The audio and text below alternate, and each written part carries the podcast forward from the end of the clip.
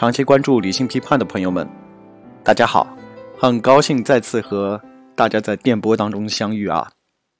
之前呢，我一共在小宇宙的有台呢，一共大概录制了两期播客啊。我自己个人觉得播客这个形式非常好。它可以比较结构化的，能够把一些问题给讲清楚。而且呢，我看到就是说，微博上已经有很多的朋友给我敲锅了啊！我们真的怕这个锅给敲破了啊！所以我赶紧呢，就是想将这部分的内容呢，也是通过这样的形式播放给大家。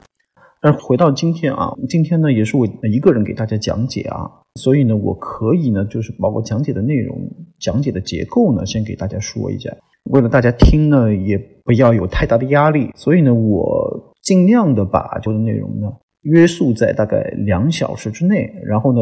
把这两小时呢再拆分为上集和下集啊，这样大家听起来可能不算太累。然后上集呢会是在这一周放出，然后下一集我们看看要编辑老师的这个速度怎么样啊，就是可能在下周放出。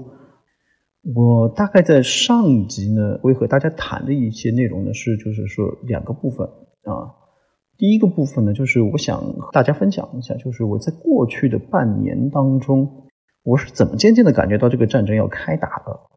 其实这个半年的这个时间线啊，其实也是能够帮助大家理解开战前的半年，它这个时间线是怎么变得越来越紧迫的，这局势是怎么变得越来越紧迫的啊。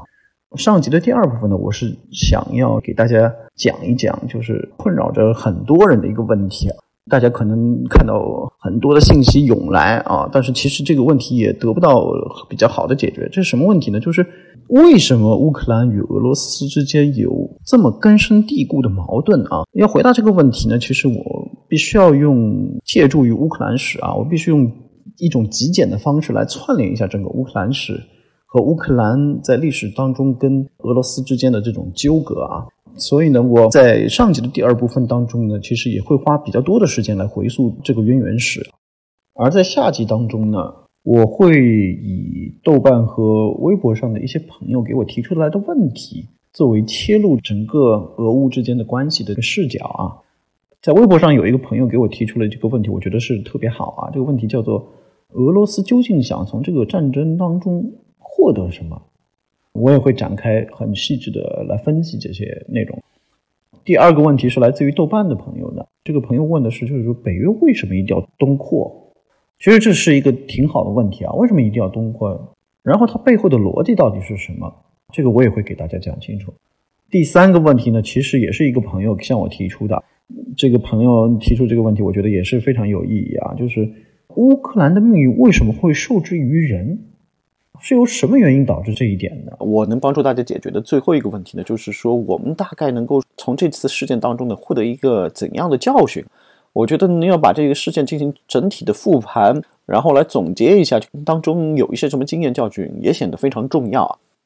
首先，第一点呢，我想要说的就是说，呃，咱们在理解这个乌克兰的话题的这个时候呢，不能只是看很多的零碎的信息，因为如果你在零碎的信息的这种轰炸之下，你现在获得的信息都是支离破碎的，它是没有办法通过一种历史或者理论的框架来进行理解的，所以你很有可能很快的被导入到一种就是很简单的赞扬或者很简单的批评。或者很简单的，甚至是站边的这个角度上去，这样的讨论呢，就会偏离了原来的方向。第二点呢，我觉得就是我在开讲这个话题之前呢，我也是想，战争这个形式，我是持反对的态度的。战争呢，往往解决不了什么政治的问题。当然，战争是为政治服务的，但是特别是在东欧这块地区呢，从中世纪以来的不停的战争。其实也没有怎么很好的解决过太多的政治问题。第三点呢，就是我也是非常同情，就是现在乌克兰现在面临的这个非常悲惨的局面啊。但是呃，我们今天可能需要花一定的时间来细细的来讲来盘点这些问题。我首先呢，就是说我们一开始的时候可能还是讲一些稍微轻松的一点的这个东西作为导入啊。就是我在二零一三年的夏天的时候。其实我个人是去过乌克兰的，去拜访过那些的地方，包括现在这两天受到比较大的攻击的哈尔科夫这个地方。哈尔科夫呢是一个非常重要的乌克兰的一个文化的中心，待会儿在下面呢，我也会就是说给大家进行详细的介绍，包括基辅、卡尔科夫啊，然后敖德萨。那个时候呢，二零一三年的夏天我都有去过。我自己的一些感受，就首先呢，就是乌克兰人对于中国人的这个感觉呢，还是非常好的，非常非常好的。因为我记得我那个时候去的时候，我有认识，就是说接待的有一个老先生，然后我们聊的时候，他有跟我说过一点呢，就是喝了一杯之后，他跟我说，就那乌克兰的国歌是开始的那句话叫做“乌克兰还没有灭亡”，啊，我就和他说呢。其实我们中国的国歌呢，和他们是有一定的异曲同工之妙的。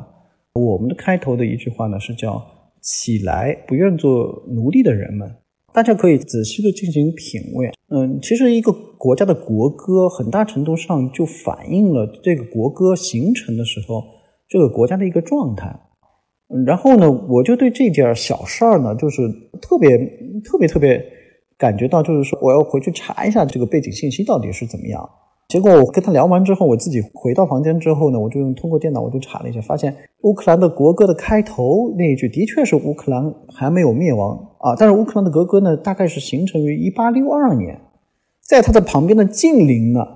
波兰这个国家的国歌开头几乎是一模一样的，叫做波兰还没有灭亡。然后这首国歌呢是形成于一七九七年的，对于欧洲史有那么一点点感觉的。朋友啊，都能知道这两个关键的时间到底意味着什么啊？这两个国家都是，说实话，都是多灾多难的国家。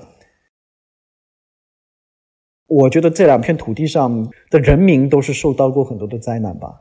我觉得我们先可以就是说，逐渐的进入到我们今天说的主要的话题。我觉得我可能还是先和大家分享一下，就我自己的一些感觉。为什么我会感觉到就是说俄罗斯快要动手了？而且呢，我大概是在去年的十二月下旬啊，已经有一些比较强烈的感觉。然后到一月中旬的样子，我已经有比较明显的呃一种确认，就是俄罗斯可能要动手了。首先呢，就是为什么会有这种感觉呢？我是首先观察到呢，就是在十二月下旬的时候，普京呢已经呈现出了一种比较沮丧的状态。什么叫沮丧的状态呢？就是普京一直在想呢，就是说泽连斯基上台之后呢，他一直想与泽连斯基就顿巴斯问题达成一个协议嘛。这个顿巴斯问题呢，其实就是在二零一四年之后，顿巴斯整个区域呢，他自称自己是自治了，就等于是亲俄派在这块区域进行了自治，但是呢，他一直没有被国际社会呢完全的接受。所以呢，它就像一个箭一样半空悬着，但是它没有落地。所以呢，莫斯科呢一直期望呢能够就是说跟乌克兰呢就这个问题呢达成一种协议。其实一四年、一五年也好，都有这种尝试，比如说明斯克协议或者怎么样，但是呢都一直没有办法进行真实的落地。然后进入一九年之后呢，到下半年的时候，看起来好像还是挺明朗的，但是之后呢又开始含含糊糊起来。当然，我不能说太多个人的这种批评，但是就是说，其实呢，泽连斯基他自己竞选的时候主打的这个人设呢，就是说，哎，我要和平，我是个和平的总统。但是上任之后呢，就是他的种种走位呢，就让人觉得非常非常迷惑，非常非常异常。你按理说你是一个要主打和平的总统，但是他到了二零二一年呢，他自己也进行了决策，在就是乌克兰已经没有办法进行实控的这个顿巴斯地区。再次使用了武装无人机啊这样的方式，那你也就是说，你在一九年的时候刚上来的时候，其实是跟普京有那么一点点，就是说，就就外媒说是他就是说，他说几乎是完全答应了普京的要求或者怎么样。但我个人觉得呢，说他也不是完全的答应，他是一种就是尝试用这种软化的方式来和普京进行沟通的方式。但是呢，你到了二一年呢，做出了这么。反向的这样一百八十度反向的操作呢，就是说，那你可想而知，普京的这个预期一下子就是从很高的地方跌入了一个冰谷的这种感觉，这一下子就和莫斯科之间的关系呢有了一个非常大的一个紧张的趋向。然后呢，因为欧洲这方面嘛，欧洲这方面呢其实是当时一四年、一五年明斯克协议的担保人。你要知道，就是说，如果在一个借贷关系或者当中，作为一个担保人，它的作用是非常非常大的嘛。但是实际上，作为担保人的这个位置呢，他们能做的事情或者能说服基辅的事情非常非常少。你会仔细去看那个一四年、一五年之后的这个走向，你会发现，就是乌克兰人是非常非常顽固的执念，就是说一定要按照他们的这个逻辑来，然后这个就使谈判变得非常非常困难了。但是又走回到俄罗斯这边呢？俄罗斯这边呢就觉得说，为什么等了七八年或者怎么样，你泽连斯基一上来呢，给了我们希望，后边又变得这么扑朔迷离了呢？然后到了去年的十一月十号左右呢，就是俄罗斯的外长拉夫罗夫呢，他就做了一个非常非常不常规的操作吧，就是说他可能是真的是急了，然后他就直接公布了他跟法国和德国外长之间的私人外交邮件。然后就是向大家直接展示，就是说，呃，欧洲在这个问题上的立场好像一直都是站在乌克兰这边，而是没有考虑到俄罗斯的感受。然后呢，这种安全的困境啊，就开始逐渐的加温了。什么叫安全的困境呢？就是说，安全的困境呢，其实是国际关系理论上的一个比较主要的概念。那就是说，各个方面都觉得对垒的双方，他都觉得自己是在防御自己。都把对方视为就是说攻击行为的潜在实施者，也就是说，大家都是在一个双盲的状态下面，大家呃没有其他的办法，只好互相进行加码。然后呢，到十一月份左右，我已经感觉得到这种加码呢，就是不只是在政治上的了，已经倾向于走向了就是那个军事上的这种加码了，互相增加压力。比如说啊，说这种军事上的行动，大概是在去年的六月下旬的时候，已经有暴露一些端倪了。这什么端倪呢？就是说，我不知道是什么原因啊，我这这个就没有办法揣测他的心态了。就是说，有一艘英国的驱逐舰呢，他就驶入了克里米亚水域。他的原因是什么呢？他觉得就是说，我们是不承认克里米亚属于俄罗斯的。虽然克里米亚你现在是实控在俄罗斯手中，二零一四年之后实控在你手中，但我们是承认这一点的。然后呢，这一点呢，就是直接刺激了俄罗斯，直接刺激了莫斯科，然后莫斯科呢就进行了警示性的开火。然后呢，我没有办法去揣测这个双方是不是知道这个历史的点啊，因为无论是克里米亚还是克里米亚上，就是俄罗斯有一个非常非常重要的军事港口叫塞瓦斯托波尔港，这个都是有非常大的典故在这里的。什么样的典故呢？是一八五五年九月份的时候，当时的英法联军呢，也是要跟俄罗斯进行那个克里米亚战争。在克里米亚战争当中呢，英法联军呢就攻克了这个塞瓦斯托波尔港。当时的俄军呢，相对英法联军的技术上面是比较落后的。然后呢，他们的黑海舰队呢，大部分都是用的帆船，帆船来对阵英国海军的那个蒸汽船，然后。战争打到之后有多窘迫呢？他们只能把自己的帆船炸毁了，然后堵住这个塞瓦斯托波尔港。你听到这段历史，你可能会觉得这个东西是也有多刺激啊！因为我们中国人是非常非常熟悉类似的历史的，所以呢，对历史稍微有点熟悉的朋友就知道，就是说这个事情后来强烈的刺激到了莫斯科的神经，然后也使当时的沙皇亚历山大二世呢决定的就是俄国一定要搞工业革命，然后。要搞这个工业革命呢，甚至呢，俄国呢后来就是因为搞工业革命缺钱的问题，甚至就把这么大的一块的阿拉斯加就卖出去了，以换来足够的资金，能够使自己的工业革命、自己的铁路能够上正轨。那我说这一段故事，大家可以联想一下啊，这个萨瓦斯托波尔港对于俄罗斯的意义是有多大的？那我们回到今天来看，就是说那个我实在没有办法去进行揣测啊，双方的这个海军到底是怎么想这个事情的啊？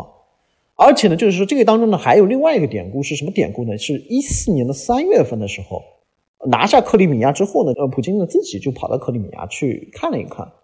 然后他当时呢就对塞瓦斯托波尔港里面的那个俄军的那个海军的指战员，就是说我今天来塞瓦斯托波尔港拜访。但是我简直不敢想象，这个塞瓦斯托波尔港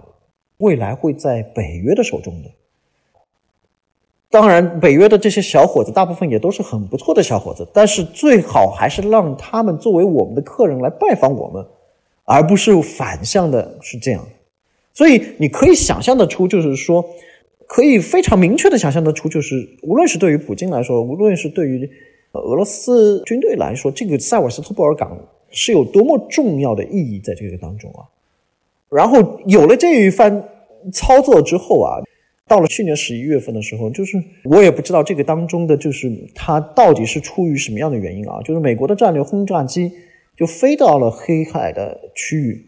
沿着这个贴着这个俄罗斯的边界，离俄罗斯边界只有二十公里左右，然后贴着飞，这个东西，呃，这个我不知道大家有没有看过那个 Top Gun 啊？这种飞行的操作动作真的是，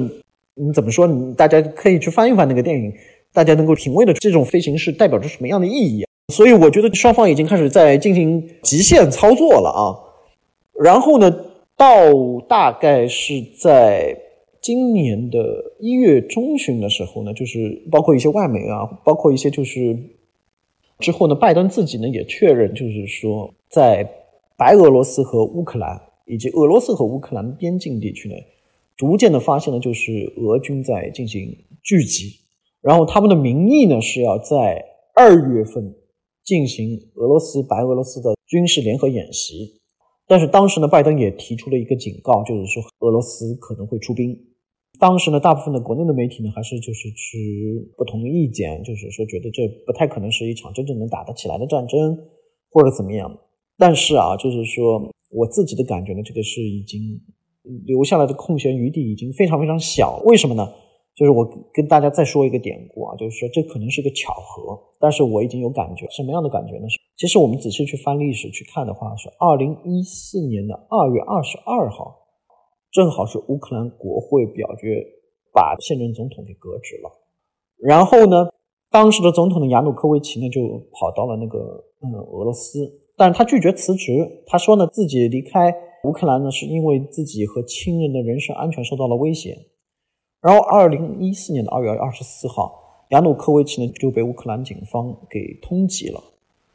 然后就在那两天里面，普京呢就连夜就开国安会议。就觉得呢，一定要想方设法能够解救亚努科维奇，同时呢，就是制定了一定要拿回克里米亚的这个方针。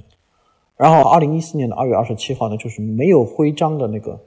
俄罗斯的蒙面部队呢，就占领了克里米亚的最高议会，并很快呢就拿下了克里米亚全境。但是拿下克里米亚全境呢，不是这么困难，因为克里米亚本身的这个当中的居民呢，都是亲俄派。所以呢，他们某种意义上可能是啊，就是反而是支持俄罗斯来拿这一块地方的。我在想让大家关注的一个点是什么？时间上的巧合，这都是在二月份发生的。然后呢，我仔细再结合呢，就是说这个呢，我已经有非常强烈的感觉了，就是它这个东西呢，它要撤回的话都已经很难了。我感觉啊，另外一点啊。我当时另外一个心里面的自己的一个想法就是说，我们知道，就是说打仗，你大部队要聚集，那个燃料的成本，对吧？那个各种进入战备状态的那个成本都是非常非常高的。他好不容易能够把这一部分部队就是聚集到边境地区，这个已经你自己设想一个，就是他已经要有一个成本的支出了，对吧？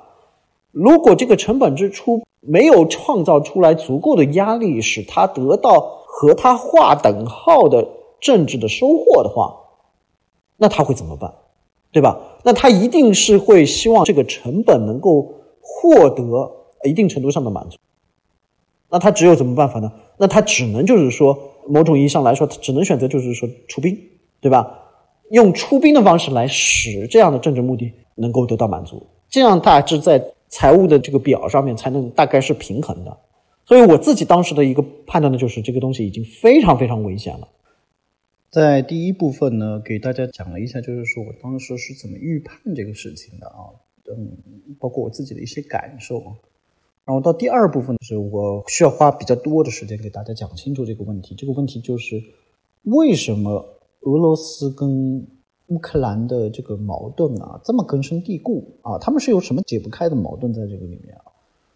我个人觉得呢，就是俄罗斯跟乌克兰之间的这个最大的一个问题呢，是他们对于民族国家这个认同、这个叙事的认知是不同的，就是说他们对这个国家认同是不同的。但是呢，要讲清楚这个东西呢，必须要结合这个乌克兰的整个的历史。我只能费一些时间给大家，就是说从头串联一下啊，就是乌克兰这片土地上的人是哪来的？他们是怎么样经历过这样的一个比较长的历史来建立自己的民族认知、建立自己的国家认同的？我觉得这一部分呢是非常非常重要的一部分。首先呢，我们就说呢，其实乌克兰呢，其实它一直它起到的一个非常重要的作用，它是什么作用呢？它是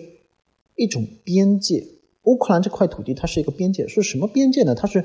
区分于我们和他们之间的一个边界。这会在后面的乌克兰的历史当中不断的演绎，就是说它是一个边界。对于古希腊文明也是这样，古希腊文明呢，他们觉得说乌克兰这片土地呢是他们在北方草原。和北方森林的一个边界，如果越过了这颗边界呢，存在的人类，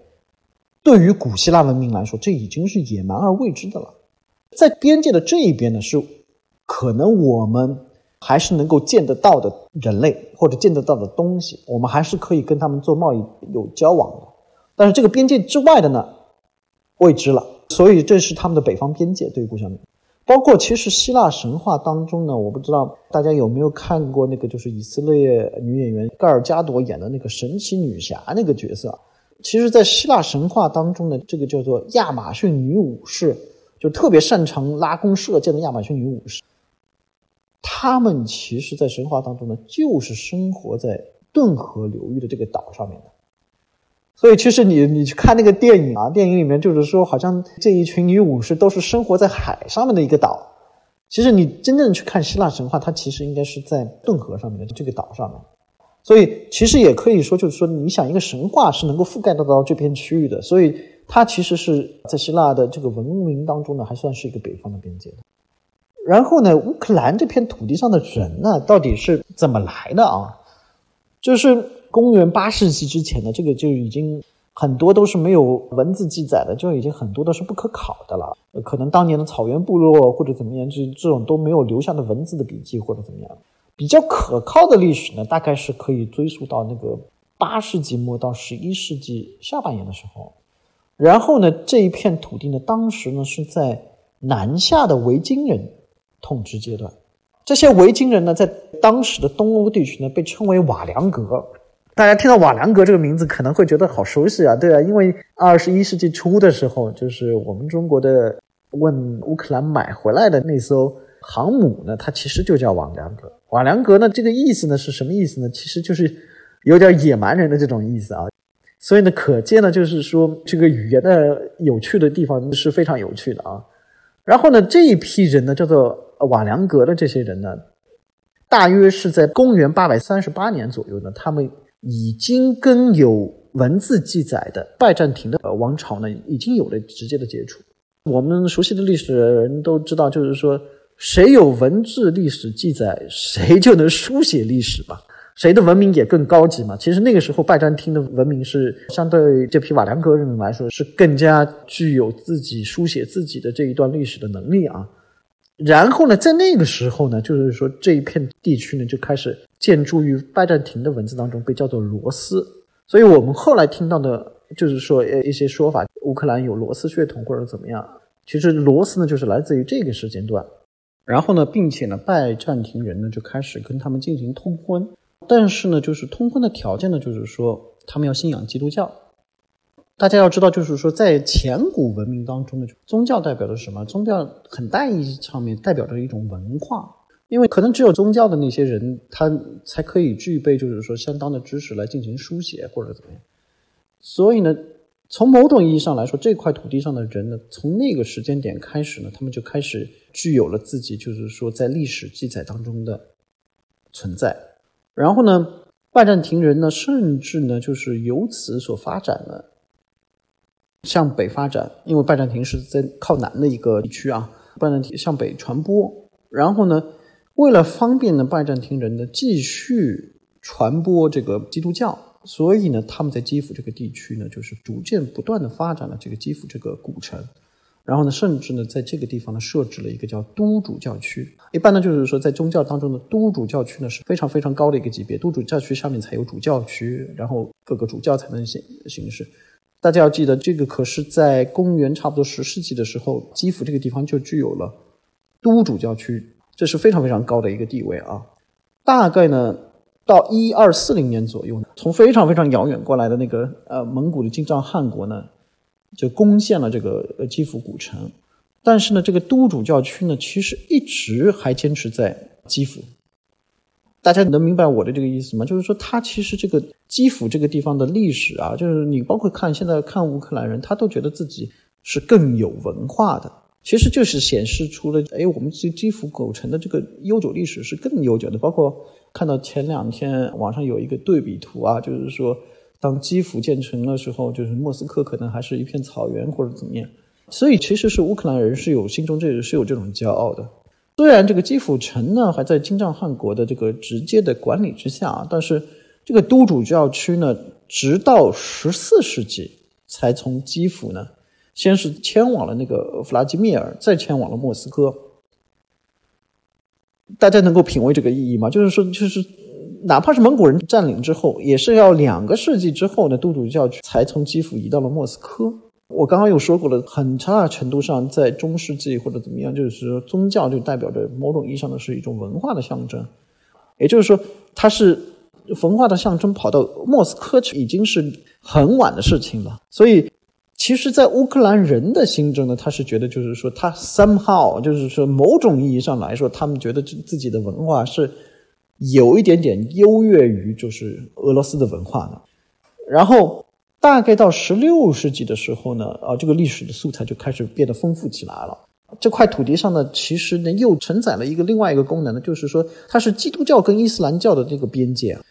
然后呢，甚至在这块土地上，呃，出了一个很奇怪的事情。是什么样的奇怪的事情？就是对于宗教学有一点点概念的朋友可能知道，就是说大致来说，就是因为宗教这个是非常非常复杂，但是大致来说，我们一般把这个基督教可以分为东正教和天主教。在中世纪的时代啊，啊，因为天主教是由罗马输出的，东正教是由君士坦丁堡输出的，这种这是两个大的脉络，下面还有很多很细节、很细节的脉络。但是在这片土地上呢，竟然出现了一种什么情况呢？就是说，当时的这块土地的主掌人呢，希望就是说，两个宗教能够在这块土地上进行弥合。这当然能够反映得出，就是说，这片土地上已经拥有了足够的文化或者足够的人群来消化这种弥合的这种可能性啊。但是这个呢，客观上呢，发展出来了，就是说一个很特殊的联合教会。这个联合教会呢，叫做乌克兰希腊里天主教会。也就是说，他遵从还是希腊孤立，但是呢，他是乌克兰本地的一种联合的这种教会。然后呢，当时呢，还有一些东正教的成员呢，他们就不希望能够加入这个联合教会。然后呢，他们又再次在这里分裂。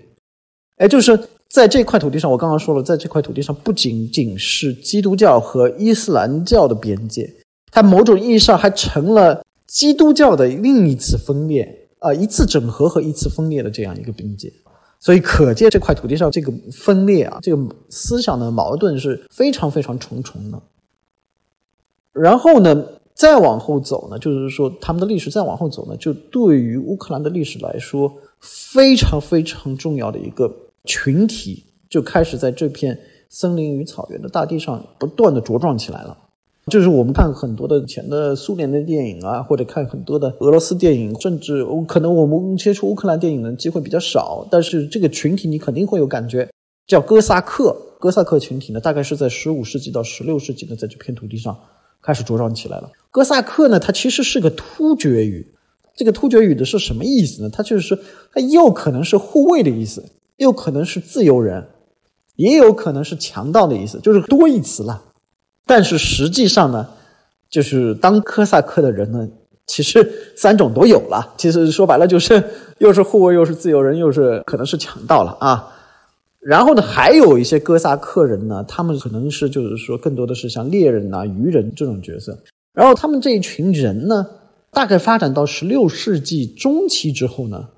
就有很多的乌克兰的本地的农民加入到这个群体，然后呢。这部分的群体呢，逐渐的就变成了一个松散的军事组织。然后，当时统治这块土地的一个这他的这个职位的这个人呢，叫基辅总督。然后呢，他觉得就是说要用好这一部分的军事实力来抵抗谁呢？来抵抗就是金帐汗国。那个时候到十六世纪左右呢，他们只能占据大概是就是克里现在的克里米亚地区了。克里米亚地区当时呢这克里米亚汗国，他们是金帐汗国的一个后裔，但是呢，就是史书上也把他们叫做鞑靼人啊，他们是在欧洲的鞑靼人。然后呢，这个基辅总督呢觉得用好这个松散的军事组织呢，可以抵御他们的骚扰。呃，然后另外一个稍微较远一些的这个强敌呢，就是奥斯曼帝国。所以呢，大家注意啊，这个时候呢，这片土地呢又变成了一个区分你我的地方，区分你我的边界。就是又是可以抵挡奥斯曼帝国的，呃，又是可以抵挡下面的，就是克里米亚的这个金帐汗国的这这个攻击的啊。随着这个军事组织呢，它的不断的发展，包括跟那个鞑靼人之间、跟奥斯曼人之间的就是不断的战争啊，就是说越打，其实他们越发展，从一个松散的军事组织呢，到后来呢，就是发展成了好几个军团呢。大概到十七世纪的中叶的时候呢，他们实际上已经。成为了这块土地上的一个非常重要的一个阶级，但是在这块土地上的与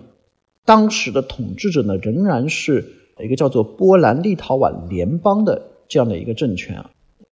然后呢，这些哥萨克人呢，就是说特别希望能够在波兰呃立陶宛联邦的这个政权的体制下、格局下，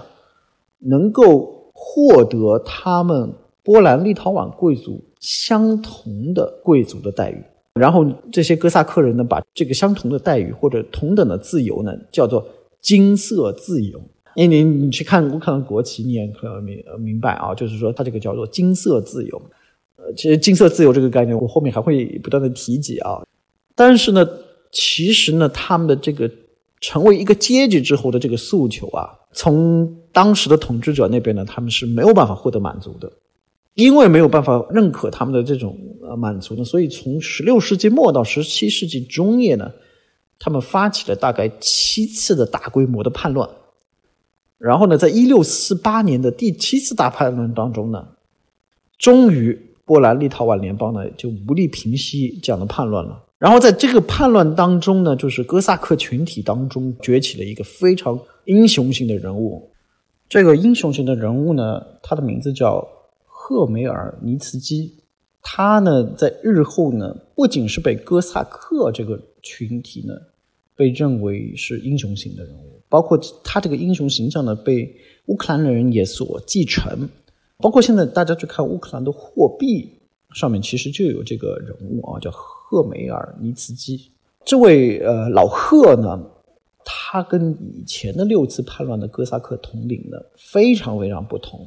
他选择的就是说，呃，就是以其实我们按照这种就是古代的这种典型思维，呃，其实，在中世纪或者怎么样的时候，大家都是以宗教来分的嘛，就是说非我同族，其心必异嘛，就是说非我这个宗教的或者非我基督教的，呃，他是什么什么？以前的统领他也是这么思考，但这位老兄呢，赫米尔尼茨基呢，他就打破了这个思维惯性，他在发起叛乱之前呢，他就直接南下。去了克里米亚，去找了那个鞑靼人克里米亚汗，寻求他的合作。然后呢，我们往往在电影当中看到啊，就是说非常非常美好的草原，然后哥萨克骑兵，然后怎么怎么壮烈。这些呢，其实呢，在当时呢，哥萨克军队的主战军力呢，它都是步兵。但是呢，鞑靼人他是骑马的，也就是说。哥萨克之后为什么大多是以骑兵的形象出现呢？其实就是从这一次的1648年的大叛乱，然后跟鞑靼人的合作当中呢，才开始有骑兵的。你想，这个当时这个地区地面最强步兵战力，加上地面最强的就是统治两个世纪的地面最强骑兵战力联合之后，那在这个地区肯定是势如破竹啊！就是说。才一年不到的光景，基本上就是波兰的几乎就是全军覆没了。然后呢，到一六四九年一月份的时候呢，就是赫梅尔尼茨基呢就已经攻入了基辅，盛大的呃欢迎仪式。然后这个是我们哥萨克人的英雄，然后就是大家都开始做这个梦了，就是说我们哥萨克可以独立建国了。然后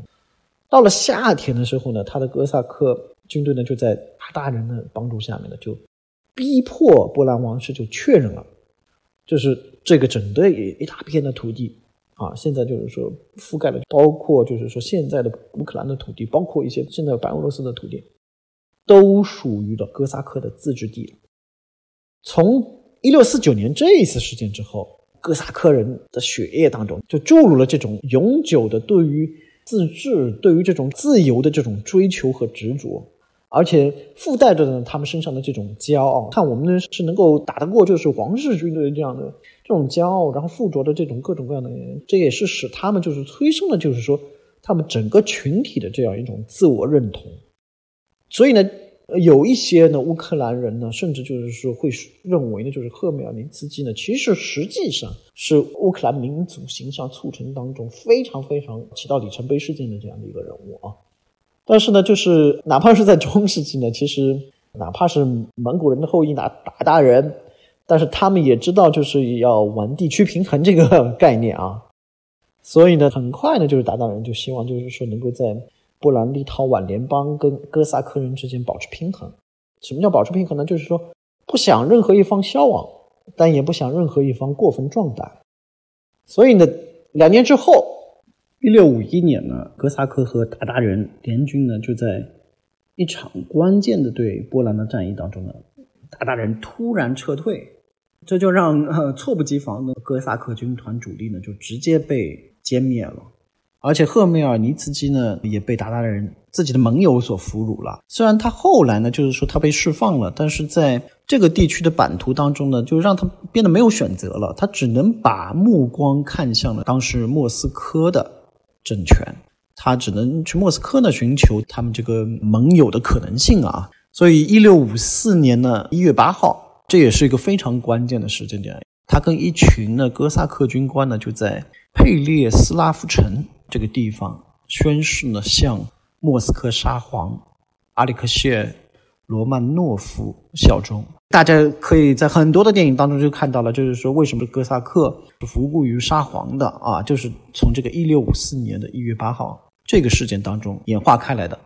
这也就是正式了开启了基辅跟莫斯科之间纠缠不清的几百年的时间。所以呢，到一九五四年的时候呢，他前苏联呢也在同一个地方，在这个城叫佩列斯拉夫城。庆祝了乌克兰与俄罗斯重新统一三百周年这个纪念活动，大家品味一下，这个东西叫重新统一。也就是说，从这个点开始，从一六五四年开始，双方的这个对于历史的记忆和历史的叙述就开始有偏差了。首先呢，我们看那个赫梅尔尼茨基呢，跟他的这些哥萨克统领呢，他们之间的他们是怎么想的？他们觉得呢，他们跟莫斯科之间的关系呢，是一种像自治，比较偏向于倾向于平等的关系啊。我们就是说，我们用你莫斯科沙皇国的一些保护，对吧？但我们是自治的啊，我们是鲜艳的小玫瑰这种感觉。而且呢，另外一点呢，就是说，虽然苏联人三百年后呢，就是特别重视这个时间点呢，觉得就是说，这是乌克兰与俄罗斯的。统一，重新统一三百周年，他认为是重新统一的这个过程。但是呢，实际上呢，就是说，据历史学家进行考证呢，在当时的十七世纪的主要的背景下呢，大家并不是用民族国家这个概念来区分国家与国家之间关系的，而是用宗教认同来区分的。乌克兰的历史学家是觉得，就是说，哪怕当时签订了这个协议。但是，绝对当时的当事人是不会这么觉得，是乌克兰统一到俄罗斯这回事儿的。大家想想看，其实就是从这个时间点开始，两家就开始存在明显的微妙的争议了。我们继续来说回老贺啊，老贺这个人呢，为什么能够会被哥萨克人跟之后的乌克兰人呢，长期的被尊重为就是说他们的民族英雄呢？是因为。在老赫之后的哥萨克统领，在与莫斯科之间的来来回回当中，又有背叛，又有争斗，又有平衡，又有再拉扯，又有再重新订立这种关系，反反复复的纠缠当中呢，再也没有任何一个统领能够跟莫斯科的谈判当中获得。这么好的条款，这也当然能够反映的出来，就是说哥萨克人作为一个群体吧，他并并不能说为一个政体吧，作为一个群体，他是真的是在赫梅尔尼茨基之后呢，就开始逐渐的、逐渐的，也不能说是衰落的吧，慢慢、慢慢、慢慢、慢慢的失去了主心骨。特别是在一六五七年老赫去世之后呢，继承他地位的哥萨克统领们就基本上陷入到了就是任人摆布的这个局面。到十七世纪的后半叶的时候呢，其实这个哥萨克国呢已经沿着那个第聂伯河分为了两半了，左岸呢实际上是被莫斯科给控制了。右岸实际上是被华沙所控制了，所以你看啊，我刚刚说他这块土地真是很悲剧的命运，它一直是作为别人的边界，到了这个十七世纪的后半叶的时候，它又成为了其实莫斯科和华沙势力之间的边界了。然后呢，大概在一六七四年呢，有一本书出版了，这本书在两个世纪之后，俄罗斯帝国的缔造者呢，才意识到这本书有多重要。这本书的书名特别长，我慢慢给大家报菜名啊。这本书的名字叫做《关于斯拉夫罗斯民族起源、神佑之城基辅的早期王宫及神圣而虔诚的基辅及全罗斯大公》。顿号，开国君主弗拉基米尔生平的诸编年史简编或略要。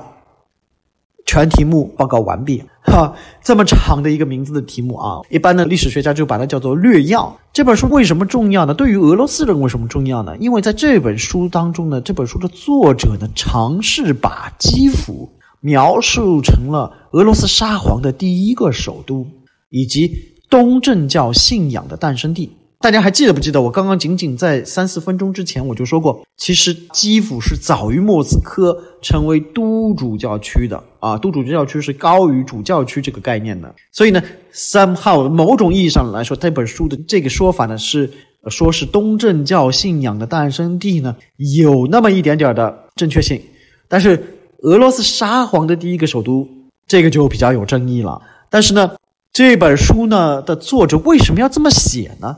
他写的目的呢，其实是通过这样的描述，想来夯实莫斯科沙皇国跟哥萨克国之间的这种政治实体。但是呢，这本书呢，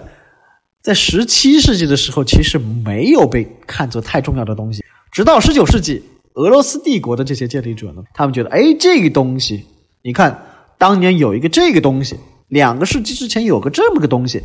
它是能够证明，其实我们是一族。一统亲兄弟的关系，所以呢，这个文献呢就显得特别特别重要。然后呢，同时呢，大概是在我刚刚说的这个十七世纪后半叶的大概这个时间段上面啊，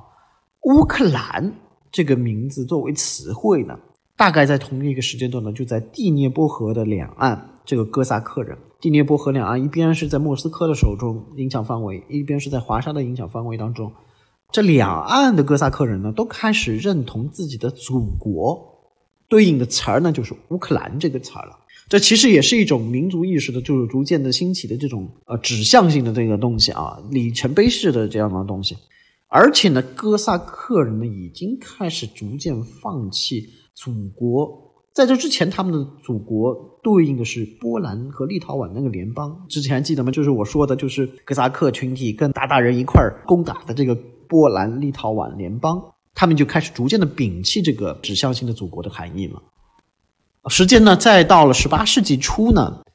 然后呢，哥萨克这个群体当中出现了另外一个关键性的人物，这个关键人人物呢，也同样被印在了现在的乌克兰的钞票上面啊，就是乌克兰呢也是非常推崇这位人物，认为他是民族英雄了。这位人物呢，叫做马泽帕。他呢，就是说，在乌克兰的的地位呢，是接近于我刚刚说的老赫赫尔梅尔尼茨基的这样重要地位的。他为什么呢？因为呢，他是最后一位哥萨克统领，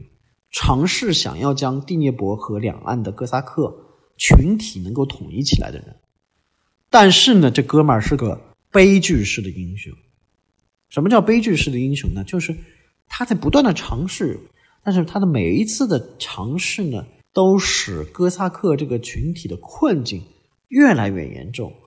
逐渐大家就发现，哥萨克的力量在周边这些强势的强权面前啊，再怎么努力，结果都是崩溃性的。他做了很多的努力啊，这个我们就不往细里面讲了。但是呢，就是最后导致的结果是非常非常悲悲剧性的。结果是什么呢？哥萨克这片土地呢，再次落到了瑞典和俄罗斯的两边，然后哥萨克的整个群体都被分裂了，分裂成了就是说，一方是支持瑞典的，一方是支持俄罗斯的。然后呢，哥萨克人呢，不得不有一部分人呢是为瑞典而战，有一部分人呢是为俄罗斯而战。当时的时代背景呢，就是说，瑞典呢是北欧一个霸主的地位，他们正在和莫斯科沙皇国进行这个历史上叫做大北方战争。在这场大北方战争当中呢，瑞典呢是败家，然后呢也因此呢失去了自己北欧霸主的地位。而这场战争的大赢家呢，就是彼得沙皇。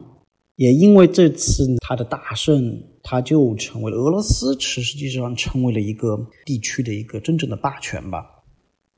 然后呢，彼得沙皇呢就将自己的这个国名都改了，在这之前的国名叫做莫斯科沙皇国，之后呢就改成了叫俄罗斯帝国，并且自称自己是俄罗斯帝国的第一代皇帝。所以呢，其实我们这位马泽帕老兄呢 做了很多的尝试。结果呢，就是哥萨克自己的这个群体呢，被分裂成了两半儿，还要为两边的对手进行战斗。然后呢，自己呢越打越小，甚至在哥萨克的自己的这个群体当中呢，就开始广泛的传播两种祖国的理念。一种祖国的理念呢，还是认同自己是乌克兰，对吧？我刚刚有说过，就是说“乌克兰”这个词儿呢，是大概是在十七世纪的后半叶就开始在第聂伯河两岸开始广泛传播了。大家认为祖国就是指乌克兰，但是呢，有另外一种思潮呢，就是说，就是认为我们是小俄罗斯，小俄罗斯这种认同呢，就开始逐渐的占据了上风了。什么是小俄罗斯呢？小俄罗斯主义就是将俄罗斯视为次俄罗斯，或者。将乌克兰人视为大俄罗斯民族之一，这样来考虑，这就叫小俄罗斯主义。所以呢，到这里我们差不多是到十八世纪初，大家就可以看得出来，其实就是说，在哥萨克这个群体的内部，就是两种理念，就是已经开始互相摩擦了。一种呢是比较亲俄的，就是说我们是俄罗斯的一部分，对吧？我们是小俄罗斯。另外一部分呢，还是就是说我们是乌克兰。这种摩擦已经开始了。时间来到了十八世纪中叶的时候呢，莫斯科的沙皇的位置上呢，出现了一位非常具有韬略，也非常具有耐心的女性沙皇。这位女性沙皇呢，叫做伊卡捷琳娜二世。大家对欧洲历史有一点点了解的话，可能对于这个名字呃不是很陌生。她呢，当时呢就非常立志于能够消除整个俄罗斯大帝国内部的边疆。这个俄罗斯大帝国的版图当中呢，肯定是包括乌克兰的了。但是呢，可能是他个人极具耐心或者各方面的原因啊，就是说，他又比任何一个之前的俄罗斯帝国的沙皇要有耐心的多。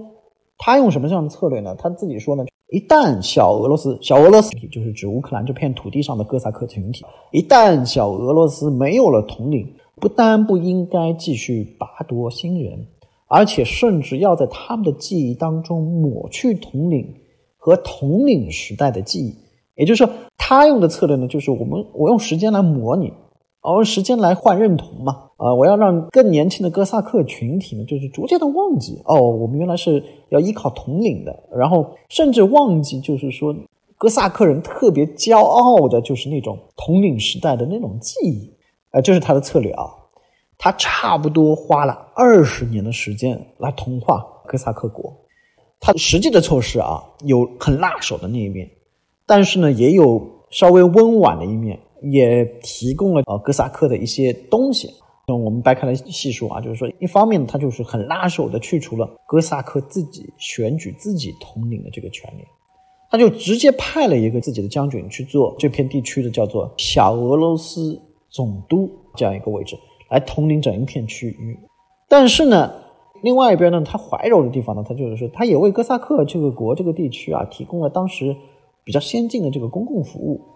比如说什么公共服务呢？就是税务，比如呢邮政系统，这就是他带进去的。当然，当然他也带进去了一个比较糟糕的俄罗斯帝国的糟粕，什么东西呢？农奴制是他带进去的。这一部分我们就不扩充说了，但我们保持我们这个时间线的重要性，我们就还是要讲他的这个民族认同的问题。然后呢，他又用了一个非常非常巧妙的方式，他就是说让哥萨克的年轻精英的才能和对哥萨克的忠诚梦想，去和俄罗斯帝国的发展进行巧妙的结合。就是你们这帮哥萨克的年轻人不是有梦吗？你们不是要实现自己的金色梦想吗？可以啊，我给你路，对吧？我给你打通，就是说在莫斯科你的上升渠道。你不是要对哥萨克忠诚吗？来，对哥萨克的忠诚是跟帝国的发展是一体的，对吧？所以呢，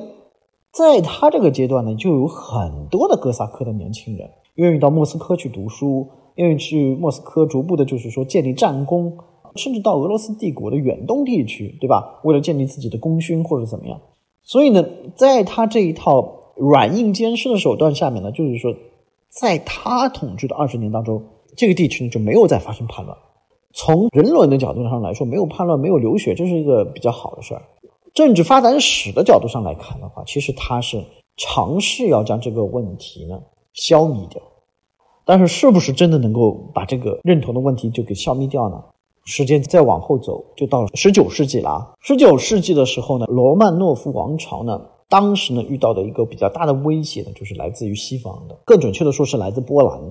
所以呢，他更要用好，就是乌呃乌克兰这块土地呢，能够牵制波兰的影响了。他们尝试是用什么方法来巩固这块土地的统治呢？就是说，他们用的是日后我们可以把它叫做就是三个基础吧，三个原则的方式呢。就是说，他们当时的帝国的教育大臣呢，他就说了，就我们要有三个基础，什么三三个基础呢？一个叫做专制体制，专制体制是指的罗曼诺夫统治。第二个呢是东正教信仰啊，用信仰团结人。第三个呢，就是民族。他特别提到的这个民族呢，是专指俄罗斯民族。而俄罗斯民族当中呢，他认为啊，用好俄罗斯民族这个概念，就可以将俄罗斯整个大帝国的民族身份的碎片呢，全都连成了一体。尤其呢，他说呢，这个民族是由俄罗斯人、乌克兰人和白俄罗斯人共同组成的。也就是说，从这个角度上来看，你也可以发现，就是说。到是十九世纪的时候，莫斯科这边的叙事来看的话，就是乌克兰已经成为了俄罗斯帝国组成或者这个族群构成的基础要件了。离开这一块群体，就我们就不算俄罗斯了，是已经达成了这种的在莫斯科的共识啊，莫斯科思想的共识啊。大家可以关注到，这也是一个非常重要的转变啊。时间再来到了二十世纪，大家对欧洲历史有一点点熟悉的都知道，就是说在一次大战之后。啊，两个王朝同时崩溃了嘛？一个王朝那就是哈布斯堡王朝嘛，啊，另外一个王朝呢就是罗曼诺夫王朝啊，这都是很古久的大王朝就崩溃了嘛。在这样的背景下呢，大概是在一九二二年的时候呢，包括新生的苏维埃政权在罗曼诺夫王朝这块土地上崛起的苏维埃政权，包括当时的乌克兰社会主义苏维埃共和国。当时的俄罗斯联邦，当时的白俄罗斯共和国，当时的外高加索共和国，他们四个达成协议，构成了日后大家所熟悉的那个名字，叫做苏联。当时呢，就是说要构成这个苏联的时候呢，其实还有两个关键性的人物在当中起到了重要的作用。这其实是在前几天的时候，普京有有专门在自己的这个演讲稿里面批判他们两位的。一位呢，就是说，当时担任俄国共产党总书记的是斯大林。斯大林说呢，咱们就不要搞苏联了啊，咱们就你们三位，对吧？欢迎加入我们俄罗斯联邦。但是呢，在我们联邦内呢，你们就照样保持自治的地位。他不要的是苏联那个概念，他要的是就是说，他们三位呢能够加入到俄罗斯联邦当中。但是当时呢，这个主意呢就受到了乌克兰的领袖的大力的反对嘛，就是我们觉得不行啊，我这个事儿呢，后来又跑到列宁那边去。他列宁自己的梦想呢，他其实是想要在全世界内有革命，所以他全世界革命，你知道是是什么意义吗？就是说，在他的蓝图当中，最终会是一个覆盖全世界的这样的一种大联盟。你想这种思想家，他是怎么会计较这种现在目前小的格局下的这种，到底是你加入我们，还是我们一块儿成为一个联盟这种事儿呢？对吧？反正就是说，未来还有其他的国家会加入我们的联盟嘛，对吧？所以他就选择支持了乌克兰的立场。所以呢，之后呢，这个联盟的建立之后呢，在当时的时局下呢，他们的主要对手是波兰。而在这个联盟当中呢，那俄罗斯人都肯定很知道历史啊，知道这个反抗传统和能力，反抗能力最强的那就是乌克兰嘛。所以呢，你在外有一个对手，那你这个联盟内那个叫的最响的那孩子，你肯定要把他给安抚的最好。所以呢，其实呢，在那一段时期当中呢，乌克兰实际上拥有了一个自治权。苏维埃的领导人呢，甚至就是说重新捡起了那个罗曼诺夫王朝用的那些方法论，就是说是本土化呀。斯大林呢自己呢，也是在二十世纪二十年代呢，继续继承了这个列宁的遗志啊，就是我们在乌克兰要搞乌克兰语化，对吧？乌克兰语出版物呢，在那个时期呢，也大量的出现，乌克兰语的文化呢，也进行了大量的发展。但是呢，时间到了二十世纪的三十年代的早期呢，就是斯大林态度发生了一个一百八十度的转变。为什么呢？他始终是相信是俄罗斯和乌克兰根本上是一个民族。所以呢，他看到就是说，哎呀，这个乌克兰的这个文化这个发展的非常非常茁壮啊，非常非常迅猛，他是比较难接受，就是说乌克兰塑造自己独立文化的这个趋向的。然后呢，又外加呢，就是后来呢，可能有些朋友也比较知道，就是说乌克兰后来有有大饥荒，从大饥荒这个开始呢，就是说发生了一个巨大的转折。什么样的巨大转折呢？可能以在大饥荒之前呢。乌克兰和俄罗斯在历史记录上的这个分歧，还是一种微妙的这种啊，你知我知，呃，大家开心就好啊，或者怎么样这种程度上的啊，就是说，但是在这之后呢，就产生了剧烈的分歧。为什么呢？因为这一段呢，就是大饥荒是就是说乌克兰对俄罗斯现代怨恨记忆的这个主要的来源啊。举一个例子吧，比如说那个时候乌克兰人就认为。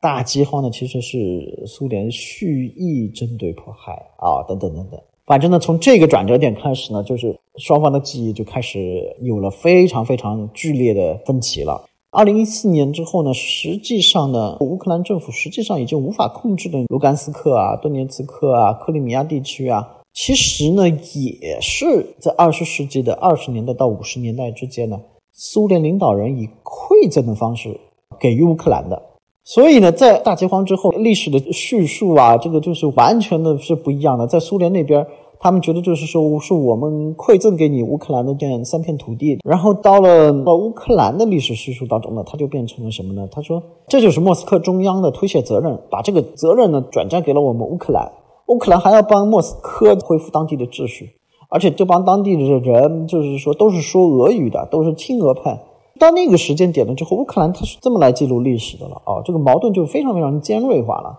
这个呢，说实话呢，这个以这种馈赠的方式给予了乌克兰领土之后呢，也为日后的领土争议呢留下了非常非常重要的隐患吧。我讲到这里呢，大家可能我 call back 一下啊，就是说你换位思考到普京的那个角度上来说。在二零一四年这个节点上来说，对于普京来说，是在那个二十世纪的二十年代到五十年代以馈赠的方式给你的，但是呢，你又没有办法治理好或者怎么样，所以当时的普京的叙述呢，就是说我们是收回这一些地区，所以在这一块的叙述上面呢，也产生了巨大的差异。我大概是花了二十多分钟的时间，然后用这种极简的方式来复盘了一下乌克兰的整个的历史。真的是非常非常极简的方式啊！我一般就是说不太能喜欢用这种极简的方式来复盘一个国家的历史啊，嗯，因为用极简的方式忽略了很多细节，一方面忽略了很多的细节，第二方面因为你忽略了很多细节，可能是对于他国历史的不是很尊重啊。但是要说清楚今天这个问题，先要用一个比较简短的方式能够来复盘，复盘了之后我们自己来看啊，就是说你会发现生长在乌克兰这片土地上的这个政治力量啊，它好像一直在殷切的。追逐着自己的自主与自由。我们仔细想回去，看到十五、十六世纪的时候，哥萨克崛起的时候，他们所追求的这个金色自由这种概念啊，其实一直萦绕在那个乌克兰的人的心头啊。但是，我们再把时间切到那个一六五四年一月八号，佩列斯拉夫城下啊，乌克兰跟俄罗斯之间对于对方关系的这种感知，还是回到这个时间点，其实已经发生了微妙的不同了，对吧？从那个时候开始，他就已经开始倾向于，就是我跟莫斯科之间的关系其实是一种平等的联盟的关系。但是对于俄罗斯来说，他就觉得说，好像感觉这种是我们是家里亲兄弟的这种关系啊，所以这个认知就已经发生了微妙的不同了。到无论是后面的沙皇时代也好，还是后面的苏联时代也好，你会发现这种心头上的微妙的差异，好像就是一直像潜伏着那样。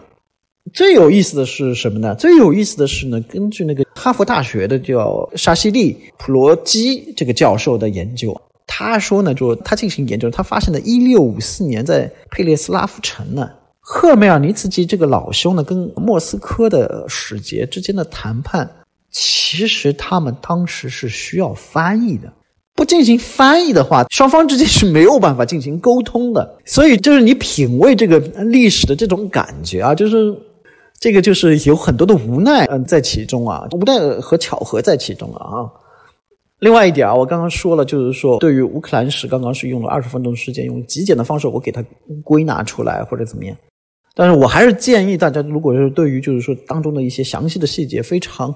感兴趣的话，大家可以去翻这个普罗基教授的这本书啊，这本书叫做《欧洲之门：乌克兰史两千年史》。它已经在一九年的时候呢，在国内已经出版了啊，它有一定的厚度，大概五百四十多页吧。但是呢，其实我讲这段史呢，其实在之前大概是在一九年刚出的时候，我已经读完了一遍。然后呢，为了做这一期节目呢，我又读完了一遍。所以呢，就是说我刚刚复述的这些好多的东西呢，是来自于他的这个构建的这个乌克兰的历史当中啊。但是我还是有一些关键的部分，我还是找了其他的书进行了一些 peer review 的这种工作啊，就是说并不是完全只是按照他的这个来的。但是我必须说这本书呢，还是非常有呃借鉴意义的，大家可以呃往仔细里面去看啊。如果需要有更进一步的信息的话。到了一九九一年呢，就如我们所知，我们大部分的朋友也都知道，就是在这一年的苏联解体了。然后呢，乌克兰呢，的确，呃，某种意义上实现了自己的经社自由，第一次真正意义上的成为了一个独立的国家，真的非常非常艰辛、非常非常磨难的一个过程啊！我在前面的差不多二三十分钟的时间呢，就是详细的回溯了这个历史，但是同时呢，也给大家讲了一下，就是说为什么乌克兰跟俄罗斯对于乌克兰自身的这个认同的不同啊，但是我们也也必须要看到，就是说，除了这些历史的部分或者怎么样，这是不是所有的导致现在乌克兰遇到这么大困难的全部原因呢？其实不是啊，嗯，但是我们今天这期节目看了一下啊，就是说快要超过一小时了，这是我第一次独立做这样的播客的节目啊，不希望大家一下子听得太累啊，所以呢，我到这里稍微暂停一下。对于就是说，为什么乌克兰会遇到现在这样的困难？它在地缘政治当中为什么会导致这样的原因？以及我们这个事件呢，就是说从当中呢吸取了什么样的教训啊？就是可能还是再单开一集。好的，嗯，最后我想和大家说一下，如果您喜欢我这样的讲述方式的话，欢迎您评论和转发这档节目。我现在目前也在思考，未来可能会用好这个理性批判啊这个账号，就像今天这样啊。以时事作为一个路口，通过这个路口之后呢，我给大家介绍更多的思想和这些思想背后的这些书籍了。我有这个想法呢，是因为我最近去朋友家里做客啊，我发现他家里其实买了挺多的书的，他也零零碎碎一直在读这些书，但是好像似乎总是缺少一种框架来理解，就是比如说各个流派、各个思想的发源呢。所以很多书呢，其实也没有办法坚持看完。其实说白了，这也挺浪费时间的。但是这种框架的这种意识呢，可能没有十几年的阅读功底是挺难形成的。我仔细回来琢磨琢磨呢，觉得可能这也算是我一个稍有的优势吧，可能算是比较勤恳一些。所以我一直在想啊，是否。能够通过播客这样的平台，我来通过这样的框架来替大家推荐一些这样的思想，当然也包括这些思想的来源的书籍啊。我相信应该是有挺多的朋友是需要这样的一种框架上的扶持的，因为毕竟你有这个框架上的扶持来再进行自我的阅读的话，可能会比自己去摸索那个路口要节约很多很多的时间啊。但是目前呢，因为这档节目呢还是我一个人在做啊，可能能够保持双周的更新吧。当然，关于乌克兰的下期的节目，可能是在下周就会放出来。但是如果大家希望可持续的在未来一直可以看得到这档节目的话，我可能还是需要能够找一位助手或者专职的音频编辑来帮助我啊。所以，如果您想持续听到这档节目的话，欢迎您加。小助理的微信啊啊，小助理的微信是英语的 landlord 下划线 class。我重复一遍啊，landlord 下划线 class。翻成中文大家可能都能理解啊，这就是地主阶级的意思啊。欢迎大家能够给予小额的资金支持啊。通过这些小额的资金支持，也许呢就是能够让我早日的更加的专注于内容的。感谢大家。